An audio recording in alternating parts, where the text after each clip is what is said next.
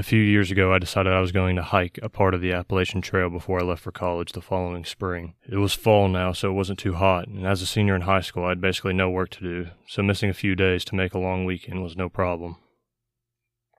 My dad helped me put together a pack with the items I would need for the next few days a water filter, sleeping bag, tent, the usual camping and backpacking gear.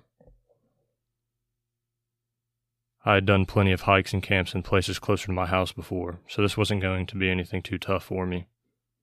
My parents dropped me off at the trailhead and said they'd meet me at the next stop in a few days. This particular stretch was notorious for being a cell phone dead zone, so I didn't even bother to bring it. To track where I was going, I had my GPS and map and compass.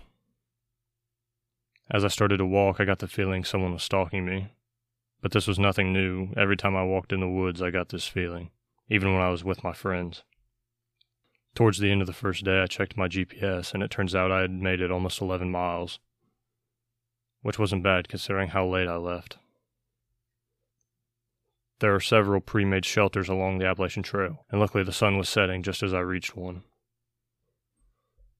As I approached the shelter, I could see there was already someone sleeping in the shelter, I thought this was odd considering it was only like 7:30, but I figured they were just tired from hiking all day. This guy had some serious gear too. I tallied up the total in my head and determined this guy had almost $2,000 worth of camping gear. I set up my tent a little off the path, across from the shelter, and crawled inside.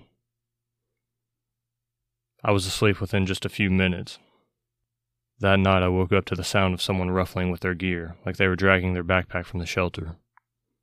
I ignored it, thinking the guy was trying to get an early start, and tried to go back to sleep. As I closed my eyes, I heard someone walking towards my tent, slowly, like they were trying to sneak up on me.